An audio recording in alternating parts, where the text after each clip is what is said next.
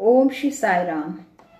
प्रशांति संदेश दल की ओर से साई भक्तों के लिए प्रति बृहस्पतिवार प्राध्यापक अनिल कुमार कामराजू द्वारा अंग्रेज़ी व तेलुगु लघु वार्ताएँ पॉडकास्ट में आयोजित की गई हैं। हिंदी भाषियों के लिए इसकी प्रस्तुति हिंदी में की जा रही है। आज प्रातः इस सोलहवें प्रसंग का शीर्षक है वेयर इज़ द मिस्टेक अर्थात दोष कहाँ है?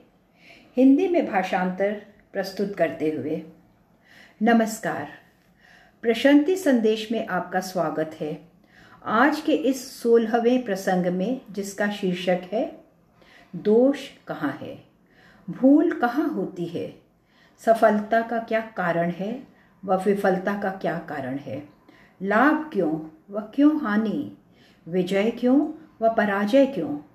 पृष्ठभूमि में कारण क्या है? अधिकांश समय हमारी भावना होती है कि कोई अन्य हमारी सफलता का कारण है वह हम अपनी विफलता के लिए किसी अन्य को दोष देते हैं।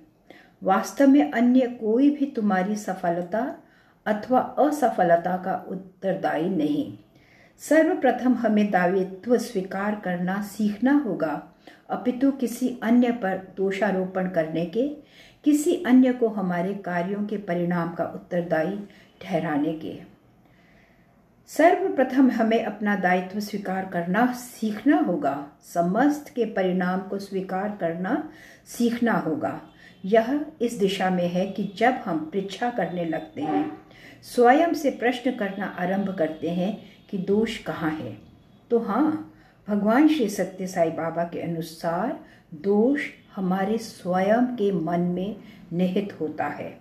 हमारा मन ही कारण होता है वह उस समस्त का जो इसके परिणाम स्वरूप होता है। चाहे सद हो अथवा बद अच्छा हो अथवा बुरा, दायित्व मन के विचारों का ही होता है। दीर्घ काल पूर्व, वर्ष उन्नीस सौ बहत्तर में, वह मुझे इसका भली भांति स्मरण है। जब एक ज़िले के सभी भक्तगण वृंदावन, बेंगलुरु स्वामी के दर्शनार्थ आए। स्वामी उनके प्रति इतने करुणामय हो व कल्याण मंडपम में उन्हें साक्षात्कार प्रदान किया। वहाँ एक वरिष्ठ सज्जन ने भगवान के समक्ष ये प्रश्न रखा, स्वामी, यह किस प्रकार है कि हम में चित्त शुद्धि अथवा मन की शुचिता नहीं? स्वामी हास्य कर उठे व कहा कृपया इसका संज्ञान करो। तुम्हारा मन सदैव विशुद्ध रहता है। मन सदैव विशुद्ध होता है, लेकिन तुम इसे अशुद्ध कर देते हो। अतः मत कहो कि चित्त शुद्धि किस प्रकार प्राप्त की जाए। मन की शुचिता किस प्रकार विकसित की जाए। स्वामी एक अति सुंदर उदाहरण देते हैं। वहाँ एक श्वेत रुमाल था। उन्होंने ये रुमाल उठाकर प्रश्न किया कि इस रुमाल का रंग क्या है? ये स्वच्छ व श्वेत है, परंतु समयांतर से प्रयोग के कारण यह अति मैला व अशुद्ध हो जाता है। अब तुम्हें क्या करना चाहिए? इसे स्वच्छ करो, भली भांति इसकी धुलाई करो स्त्री करो। केवल तभी ये अपने मौलिक श्वेत रूप में तुम्हें पुनः प्राप्त हो जाएगा, जैसा कि ये आरंभ में था। तुमने इस समय इस पर श्वेत रंग का प्रलेप नहीं किया। मौलिक रूप से ही यह श्वेत रंग का था, लेकिन तुमने इसे अशुद्ध कर दिया व प्रयोग के कारण इसे बिगाड़ दिया। इसी प्रकार मन विशुद्ध होता है। शुचिता तुम्हारा अधिकार है। बालकों का ही उदाहरण लो। उनके हृदय में पूर्ण शुचिता होती है। उनके मन विशुद्ध होते हैं। परंतु वयस के कारण जैसे जैसे उनकी वय में वृद्धि होती है, उनके मन के विचारों के कारण, उनके गूढ़ अभिप्रायों के कारण, उनके मन अशुद्ध होने लगते हैं। यह ही भगवान ने कहा था। मन की शुचिता तुम्हारा दिशा निर्देशन उस ओर करेगी जो सद है। मन की शुचिता प्रत्येक में निहित प्रकांड शक्ति है। तुम्हें यह भी बोध करना होगा कि यह विशुद्ध मन एक आभामय मोती के समान होता है, जो तुम्हें महासागर की अथाह गहनता में प्राप्त होता है। इन शब्दों का, जो कि भगवान ने उच्चरित किए हैं, उनका विस्मरण कदापि मत करना। अतः मन की शुचिता तुम्हारे मन को सही मार्ग की ओर निर्देशित करती है, जो कि एक प्रकांड शक्ति है, जो कि उतनी ही बहुमूल्य है, जैसे कि एक आभमय आभमय मोती। जैसा कि बाबा ने कहा, इन शब्दों का विस्मरण कदापि मत करो। हम इसका संज्ञान एक अन्य आयाम से भी कर सकते हैं।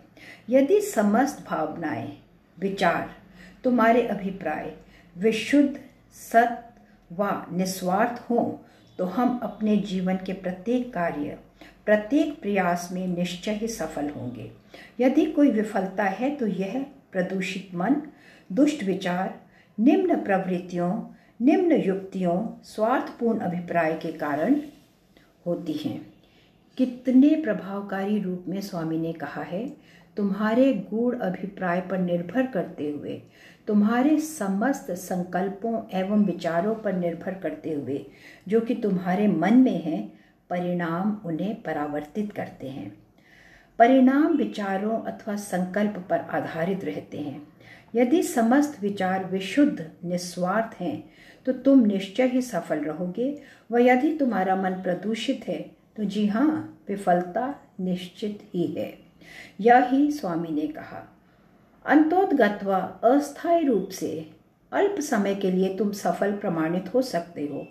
तुम विजयी, प्रमाणित हो सकते हो, लेकिन अंततः दीर्घकालीन तुम्हें भिख्या होगी कि तुम्हारे स्वयं के विचारों के आधारभूत कारण पर निर्भर करते हुए ही तुम सफल अथवा विफल रहे। मन के संकल्प अथवा विचार ही परिणाम होते हैं, चाहे ये जो कुछ भी हो। अतः हमें सुनिश्चित करना होगा कि हम अपने मन को विशुद्ध पावन विचारों से, स्वार्थ रहित विचारों से, प्रेम के विचारों से निस्वार्थता के विचारों, अन्य प्रत्येक के प्रति सद्भावना व सौहार्दता के विचारों से पूर्ण रखें। हमारे मन में किसी के भी प्रति कोई छल कपट की युक्ति चालन की भावना न होनी चाहिए। उदाहरण के लिए पौराणिक समय के असुरों को ही लो। असुरों ने दीर्घ समय तक तपस किया, परंतु वे असफलता से उन्मुक्त न हो सके। दुर्योधन का ही उदाहरण लो। दुर्योधन का मन छल कपट युक्ति चालन से परिपूर्ण रहता था। समस्त समय पांडवों के विनाश की कामना करते हुए। क्या हुआ अंततः? उसने स्वयं का ही सर्वस्व विनाश कर लिया, वास्तव में संपूर्ण कुल का, पूर्ण वंशावली का। अतः हमें अपने विचारों के प्रति अति सावधान रहना होगा, क्योंकि भविष्य में वह ही परिणाम का निर्णय करेंगे। तदंतर हमारे पास उस प्रकार की दूरदृष्टि नहीं, उस प्रकार की भावना नहीं कि संपूर्ण विश्व दिव्य है। हमारी ये भावना नहीं होती कि यह संपूर्ण विश्व दिव्य है। हमारी ये भावना नहीं होती कि यह विश्व ईश्वर की सृष्टि है, कि सृष्टि सृष्टा के प्रतिबिंब है। जब हम विश्व में चारों ओर देखते हैं तो दिव्यता के प्रति हमारी ये भावना नहीं होती कि ये समस्त दिव्य है। क्यों? क्योंकि हमारे पास दिव्यता की उपयुक्त दूरदृष्टि नहीं, ज्ञान दृष्टि नहीं, जिसे हम ज्ञान चक्षु कहते हैं। हम विश्व की ओर ज्ञान के माध्यम द्वारा नहीं देखते, अतः हम विश्व की इस दिव्यता का अनुभव भी नहीं कर सकते, जिसमें कि हम जीवित रह रहे हैं। कारण क्या है? यह केवल मैल व गंदगी है जो हमारे मन में निहित रहती है। हमें इसे स्वच्छ करना होगा। इसकी भली भांति धुलाई करनी होगी। मन की समस्त मैल व गंदगी को बाहर निकाल फेंकना होगा व इसके स्थान पर संपूर्ण मानवता के कल्याण की कामना करते हुए विशुद्ध विचार, अद्भुत उच्च विचार स्थापित करने होंगे। लोक समस्त सुखिनो भवंतु यही हमारी भावनाएँ होनी चाहिए। जब हमारे मन में ऐसी भावनाएँ होती हैं तो स्वाभाविकता ही हमारे मन में उस ब्रह्मानंद की दूरदृष्टि होगी। हमारे मन में सृष्टि के प्रति वही दृष्टिकोण होगा कि यह सृष्टा का प्रतिबिंब है। हम प्रकृति का अवलोकन इस दूर, दूरदृष्टि से ही करेंगे। इस दिव्यता की उस अनुभूति के लिए हमें इस प्रकार की शुचिता होनी चाहिए। हमें इस तथ्य का संज्ञान करना ही होगा। तदंतर भगवान स्पष्ट रूप से कहते हैं, अति स्पष्ट रूप से कि इस संदर्भ में हमें क्या करना होगा। इसके तीन चरण हैं, जिनसे हम भली भांति परिचित हैं ही। क्या है ये तीन चरण? प्रथम है पाश्विकता, अर्थात पाश्विक प्रवृत्ति। व्यक्ति को इस पार्श्विक स्वभाव का त्याग करना ही होगा। उससे उन्मुक्त होना ही होगा। इन पार्श्विक प्रवृत्तियों का, पार्श्विक व्यवहार का हमें शीघ्रता शीघ्र ही त्याग करना होगा। व तदंतर मानव मूल्य विकसित करते हुए एक मानव के रूप में व्यवहार करना होगा। जैसे जैसे व्यक्ति स्वयं में मानव मूल्य विकसित करता है मानव मूल्यों का आचरण करने लगता है तो मानव स्वाभाविकता ही दिव्य में वृद्धि करने लगता है। मानव स्वयं में निहित दिव्यता की अनुभूति करने लगता है। इसे स्वामी ने इस प्रकार प्रस्तुत किया है। यदि तुम एक मानव हो तो सर्वप्रथम तुम्हारा कर्तव्य है कि अपने मन से सभी निम्न, तुच्छ, दुष्ट विचारों को निर्मूल कर बाहर निकाल फेंको। उनका त्याग करो, उन्हें निराकृत कर दो। यह ही तुम्हारा सर्वप्रथम कर्तव्य है। तो क्या होगा? एक बार तुम इन पाश्विक प्रवृत्तियों, पाश्विक विचारों का त्याग कर देते हो तो तुम दिव्य हो जाते हो। तुम दिव्यता के मार्ग पर अग्रसर रहते हो। यह ही भगवान बाबा कहते हैं। एक बार इन निम्न अवगुणों इन पार्श्विक प्रवृत्तियों, इन पार्श्विक विशिष्टताओं का त्याग कर दिया जाता है तो मानव पाश्विकता से मानवता की ओर वृद्धि करने लगता है। उस पथ पर अग्रसर हो जाता है। एक बार जब वे मानव मानव मूल्यों का आचरण करने लगता है तो वह दिव्यता के अति निकट होने लगता है। अन्य शब्दों में पाश्विकता मानवता दिव्यता। यह तीन चरण हैं जो मूलभूत हमारे विचारों पर आधारित हैं। हमारे गूढ़ अभिप्रायों पर आधारित हैं। भगवान ने अपने दिव्य प्रवचनों में अनेकों बार आवृत्ति करते हुए इस पर अत्यधिक बल दिया है। कदाचित तुमने ध्यान दिया होगा कि कभी कभी जल लाल रंग का प्रतीत होता है, हरे रंग का। कारण क्या है? कारण है कांच का रंग। यदि पात्र के कांच का रंग लाल हो तो बाहर से जल भी लाल ही दिखाई देगा। यदि कांच हरे रंग का हो तो जल भी हरा ही दिखाई देता है। जब हम पात्र को तनिक दूरी से देखते हैं तो जैसा पात्र का रंग रंग होगा, वैसे ही जल का भी होगा। इसी प्रकार जैसे हमारे विचार होंगे, जैसा हमारा मन होगा, वैसा ही हमारा परिणाम होगा। हमें इस तथ्य का संज्ञान करना ही होगा। मूलभूत, जैसा कि आरंभ में कहा गया है, समस्त हमारे विचारों अथवा संकल्प पर निर्भर करता है। इसी कारण स्वामी का कथन है कि व्यक्ति को सदैव अपने विचारों, अपने संकल्प की ओर अवधान देना चाहिए, उनका परीक्षण करना चाहिए।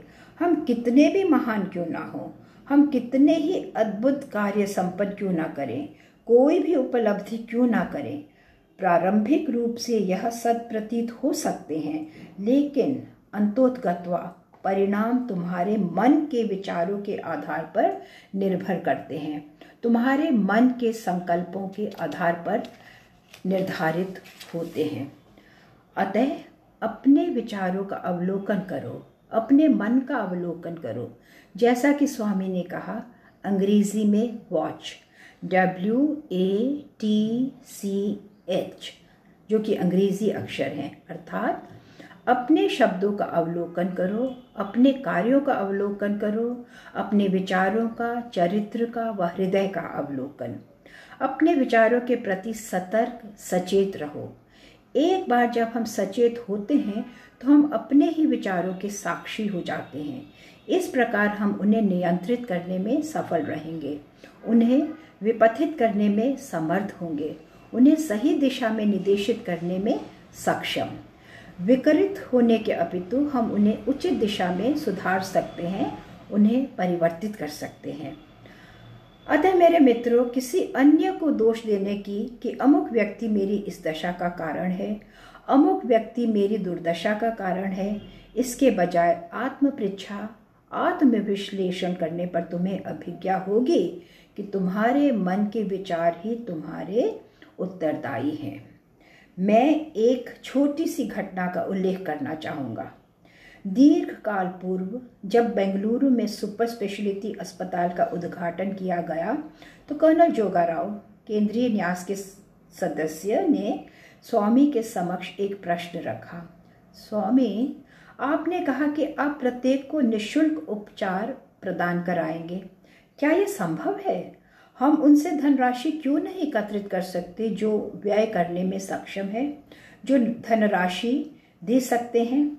व इस प्रकार हम शेष निर्धन दरिद्र व्यक्तियों को निशुल्क उपचार उपलब्ध करा सकते हैं। भगवान बाबा ने कहा, तुम संशय क्यों कर रहे हो? ऐसा कुछ नहीं कि रोग धनी अथवा निर्धन हो सकता है। रोग रोग ही होता है। जोगराव, भला तुम क्यों इस विषय में चिंतित हो? तुम धनराशि के प्रति अति चिंतित हो। चिंता मत करो। जब विचार विशुद्ध हो, जब मन में निस्वार्थता हो तो निश्चय ही मैं सफल रहूँगा। कुछ भी मेरे मार्ग में नहीं आ सकता। यह ही घोषणा भगवान बाबा ने की। अपने विचारों की तरफ़ ध्यान दो। वे ही तुम्हारे परिणाम का अंतिम निर्णय करेंगे। आपके समय के लिए धन्यवाद। जय साई राम